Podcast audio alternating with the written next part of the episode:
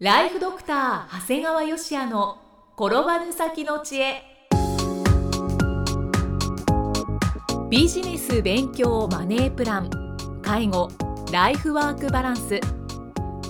この番組では認知症専門医であり経営者でもある長谷川芳也が人生を10倍豊かにする知恵をお届けします。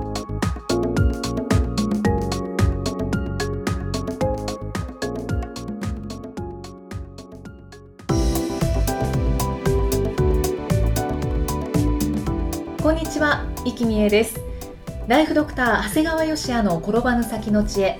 今回も始まりました。長谷川先生よろしくお願いします。お願いします、さあ今回はどのようなお話でしょうか？まあ、今回はねちょっと僕は反省したんだよね講演を聞いて。本当に覚悟を持って診療しているかっていう。うん。先日ですね自分が会長を務める NPO 法人パル研究会でライザップの瀬戸社長をお呼びしてライザップ結果にコミットする力の講演を、えーしていただいたんですね。はい。もう素晴らしい講演でしたね。最初はねなんか正直あんまり乗り気じゃなかったのね。まああのもともと瀬戸社長ってほとんど講演とかしない人でちょっと知り合いがいたもんだから特別にやってもらったんだけども。まあでも内心はねなんか宣伝広告をうまく使ってなんか流行りものをうまく取り入れた社長かなっていう印象だったんだけど、まあ、そんなのはね控え室の歓談で吹き飛びましたね。はあこれ実はね僕は自分があの会長やってての役得だと思ってるんだけど最初に講演の前の控え室でお話ができるっていうのはこれむちゃくちゃ得なんだよね。そうですうん、よね、もうこれのためにやってるのとかあるんだけどね。あとにかく実は僕より12歳若いんだよね。お若いですよね。若い。でもスケールがむちゃくちゃ大きくてそのくせむちゃくちゃ細やかでうん。もう相当に骨太な経営者なんですよね。へもう公演の前で前に一瞬でファンになってもう公演にもう一気に引き込まれちゃいましたーねわ あの公演もねなんかトレーニングを受けててうまいっていうわけじゃなくて正直言ってまあちょっとそのうまくない方なのかもしれないけど内容がいいね。うん。ちょっとお裾分けするんだけどね。はい。いろいろまあ言ってたんだけど頂上に行くことが全てではない。プロセスがとにかく重要だと。最有機で天竺には何もなかったけどそのプロセスで得た経験が宝物なんだ。いくさん最有機って見てた？はい見てました。あれは最後天竺を目指して天竺に行ったんだけど別に天竺に何かあったわけじゃないんだようね、んうんそうですで後で最後要するに言うわけでね孫悟空にあなたはここまで来て家庭があなたにとっての最大の宝物なんだよっていううんね、うん。でこれすごいそのことを言ってましたね。はで困った時は何が今できるかを考えましょう。とにかくできないことでなくてできることを考えましょうということですね。いはああともともと瀬戸社長は本を読むという習慣がなかったんだけど本を読み始めて本を読むと情報が入って意識が高まってさらに高い志までワープさせてくれるって言ってましたね。あとは何歳にこうなってるって T シャツに書いてきてたっていうおお大胆。うん、この辺りがちょっと変わった人やったね。もう自分はこの20代最後にまでには株式会社にを上場させるみたいなこと書いてたんだって。あでその時になんかちょっとね救急車で運ばれることがあってそれを看護師さんに見られてすごい恥ずかしかったって言ってましたね。恥ずかしいですね。で自分に何があるかを考えてないものを埋めていく。で最後は土俵を選んで得意分野で勝負するということでね長谷川先生と同じことを言われてますよね。別に僕と同じことじゃなくて大体経営者は大体同じようなこと言うんだよね。失礼しました。自分だけは自分のことを信じよう、うん。これはいいね。これはいいいい言葉だなと思ったね。経営者は結果で評価。結果が悪ければ言われ放題。これはもう確かに特に株式を上場させてますからねで本当に窮地になったことも何度もあったみたい。で窮地で学んだことは若手の可能性を信じるって言ってましたね、はい。あとは人は変われる。コンプレックスは克服できる。自分の限界はもっと先にある。大人になって学生時代ほど追い込めてるかってことね。だから確かに学生時代ってみんなクラブやったりとか勉強したりって相当みんな追い込んでたはずなんだよ。うんだけど社会人になってからって何か苦しいことがあると先に逃げたりだとか愚痴で逃げたりとかしてて本当に学生の時で逃げるとこないから頑張ってたんだよね。そうですうね。ん。だから全く不条理なクラブ活動だってだってみんな結構頑張ってたんだよね、うんあとは人の可能性を証明する企業でありたいと。はい。でまあやりきらせるためにはマネージャーでなくてリーダーになってほしいと言ってますねだから実はライズアップの成功モデルっていうのは実はもうそのまあ担当のトレーナーの力なんだってね。うん。だからもうもう自分も何かもうこのもうやめたい。でもあのトレーナーのために頑張ろうみたいになってるんだって。だからそのトレーナーはマネージャーでなくてリーダーになってほしいっていうふうに言ってたね。あだから時にはこう迎合するだけではなくて結構厳しく指導する。あそれはよく聞きますよね。うん。ライズアップはちょっと厳しいそいう厳しくっていう。でもねそう言いながらそう言いながらポソッと言ってたのは実はどういうトレーナーが成功させれるかっていうデータはある程度取ってますって言ってたよ。うん。もう傾向とパターンはやってる。だからねここが僕この瀬戸社長のすごいことなんだよねだからなんかこう要するにそのすごい厳しくとかねそういうことを言ってなんとなく感情論で訴えてるような顔をしながらちゃんとデータ取りがしてあるみたいな。はい。こういうトレーナーは成功させれるけどこれは成功させれないみたいな。ちゃんとデータで持っててあとは再現性よく作っていこうっていうのを持ってるんだろうね。でとにかく自己実現を阻害する三日坊主市場。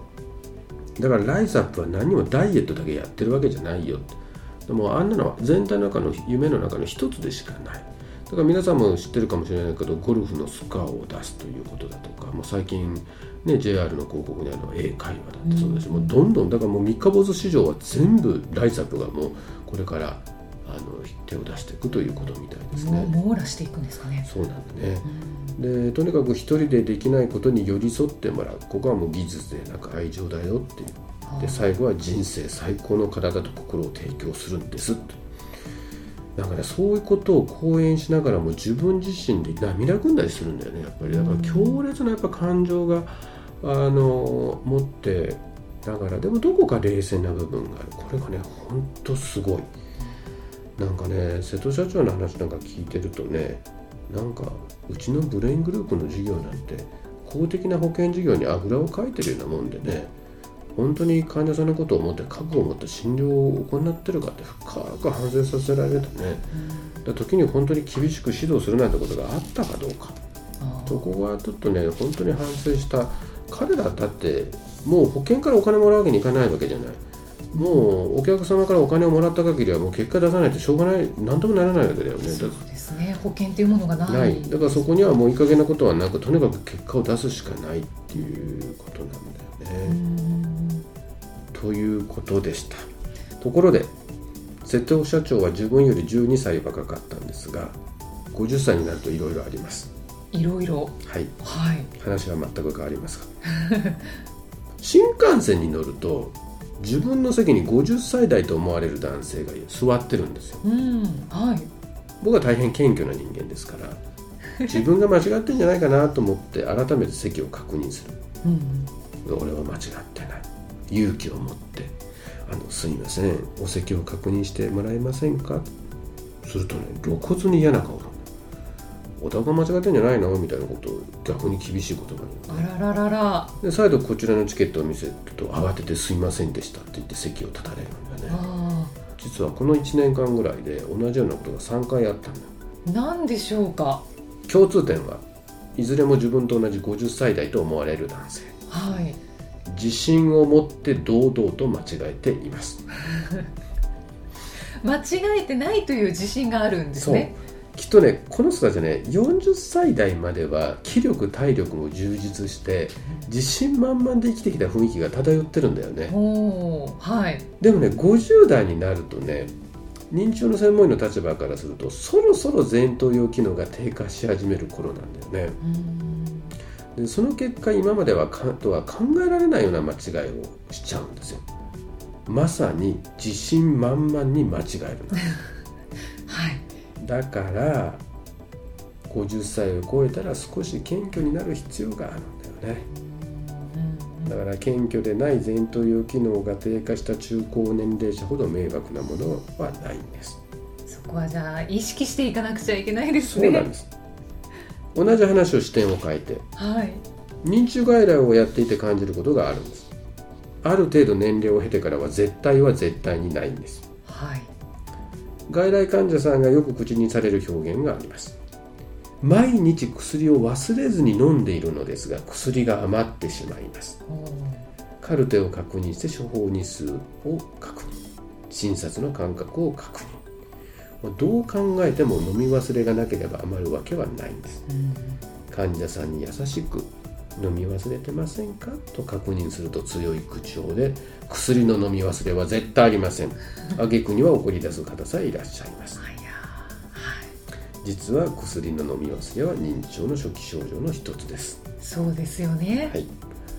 前頭葉機能の低下が原因で引き起こされますその上自分自身の間違いを認識できすることができず最後は感情のコントロールができなくなって起こってしまいます。まあ結構迷惑ですね。うん、はっきり言っちゃうとそうですね。ただね初期の段階では患者さんにお話しして理解いただくことで対応を改善することがあります。絶対は絶対ありませんからね。そしてカットしたら深呼吸をしてくださいねとお願いをします、はいえーこれだけで穏やかになる方も結構いらっしゃいます。あまあ、もちろんねこれが理理解実行できない人はもう認知症が進行したとも言えるわけです。ーあそうですね。確かに。ということで、はい。えー38歳の瀬戸社長の若々しい講演内容のご紹介とともに、えー50歳になったら気をつけるというお話をさせていただきまし50歳を超えたら少し謙虚になられた方がいいですね。絶対は絶対ないです。はい。先生も謙虚になってきましたか？ちょっと謙虚になってきたよ。あ本当ですか、うん、だから昔あの自分の関係する人でなんかくだらないケアレスミスするような人結構怒っとったよね、でも最近すごい俺もやるでって感じで あの少々のことには怒らない、あらー、はなんだかいいいいようななんかちょっと寂しいようなやっぱりいいんじゃないそれでね それでいいですね。はい。えーでは最後に長谷川先生のもう一つの番組をご紹介いたします。タイトルは診療より簡単ドクターによるドクターのための正しい医療経営の勧めで医療法人ブレイングループが実践し構築した医療経営の方法を余すことなくお伝えしています。えーこの番組はリスナーさんの中でコミュニティができているようですね。そうですね。あのいろんな人たちがその聞き手の中で何かコミュニティができてるみたいですので、まあ、今後はそのコミュニティをより実際にあの例えば収録してるとこを見てもらうだとかね。そういうような方向にまで持っていきたいと思いますのでぜひコミュニティに参加するという意味でもねあの聞いていただけるとありがたいと思います。はい、えーただいま定期購読受付中ですご入会された方に毎月20日にダウンロード形式の音声ファイルと配信内容をまとめたテキストをお届けそして CD と冊子にして郵送でもお届けします。今なら最初の2ヶ月間は無料でご利用いただけます。無料お試し版の音声ファイルテキストもございますのでぜひご利用ください。詳しくは医師・歯科医師向け経営プロデュースのホームページまたは iTunes ストアでも PDF で番組内容をご紹介していますのでご確認ください。長谷川先生今回もありがとうございました。ありがとうございました。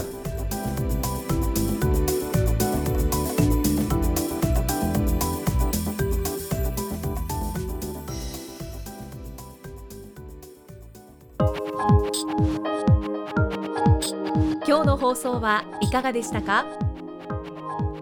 番組ではご感想や長谷川よしあへのご質問をお待ちしています番組と連動したウェブサイトにあるフォームからお申し込みください。URL は http コロンスラッシュスラッシュ brain-gr.com スラッシュ podcast スラッシュ http コロンスラッシュスラッシュブレイン -gr.com スラッシュポッドキャストスラッシュです。それではまたお耳にかかりましょう。この番組は提供ライフドクター長谷川芳也プロデュースキクタス。ナレーションは生きみえによりお送りいたしました。